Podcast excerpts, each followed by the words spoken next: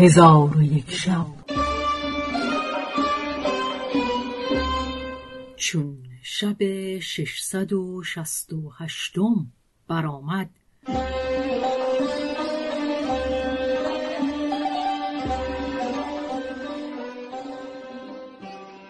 گفت ای ملک جوان چون غریب سخن او بشنید جهان در چشمش تار شد و برآشفت و گفت به حق خلیل الله که به سوی آن پلیدک شوم و او را بکشم و مملکت او را ویران کنم.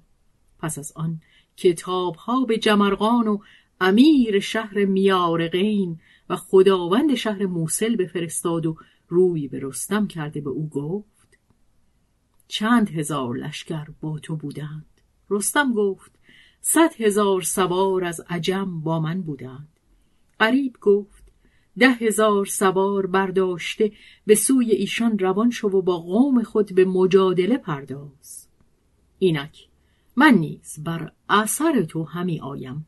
در حال رستم با ده هزار دلیر سوار شد و به سوی قوم خود روان گشت و گفت باید کاری کنم که سبب رو سفیدی من شود.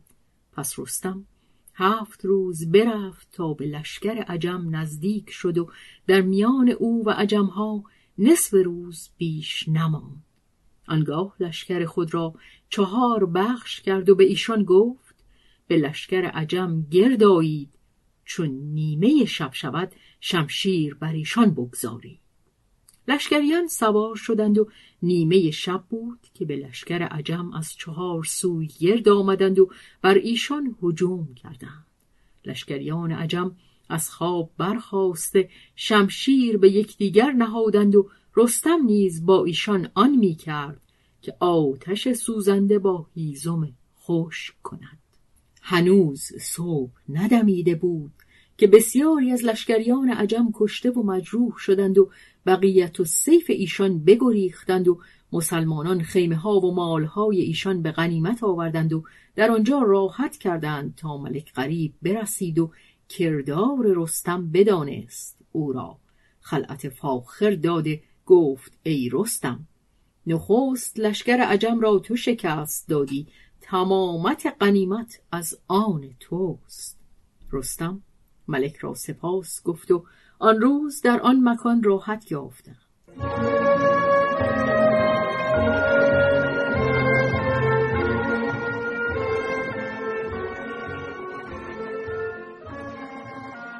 از آن به سوی میدان روان شدند و گریختگان لشکر عجم به نزد ملک شاپور رفته او را از حادثه آگاه کردند.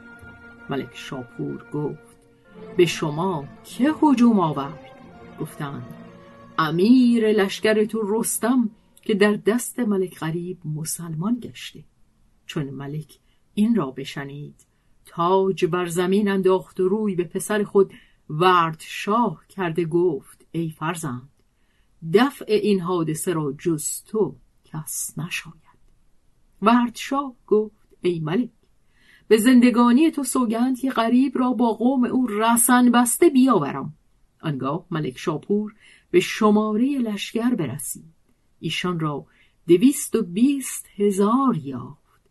شب را به نیت رحیل بخفتند. الصباح همی خواستند که بکوچند.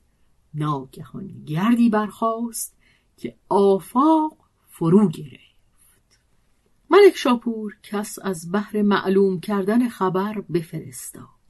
فرستاده برفت و باز آمد و گفت ای ملک اینک غریب با دلیران خود در رسید در آن هنگام ایشان عزم رحیل به اقامت بدل کردند و قتال را صف کشیدند.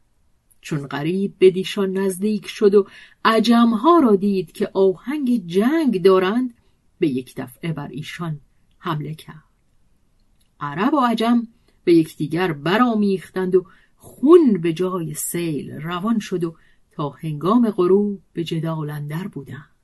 آنگاه تبل بازگشت بزدند و هر دو لشکر از یکدیگر جدا شدند.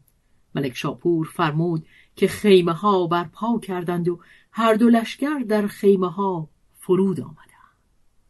چون قصه به دیجا رسید بامداد شد و شهرزاد لب از داستان فرو بست.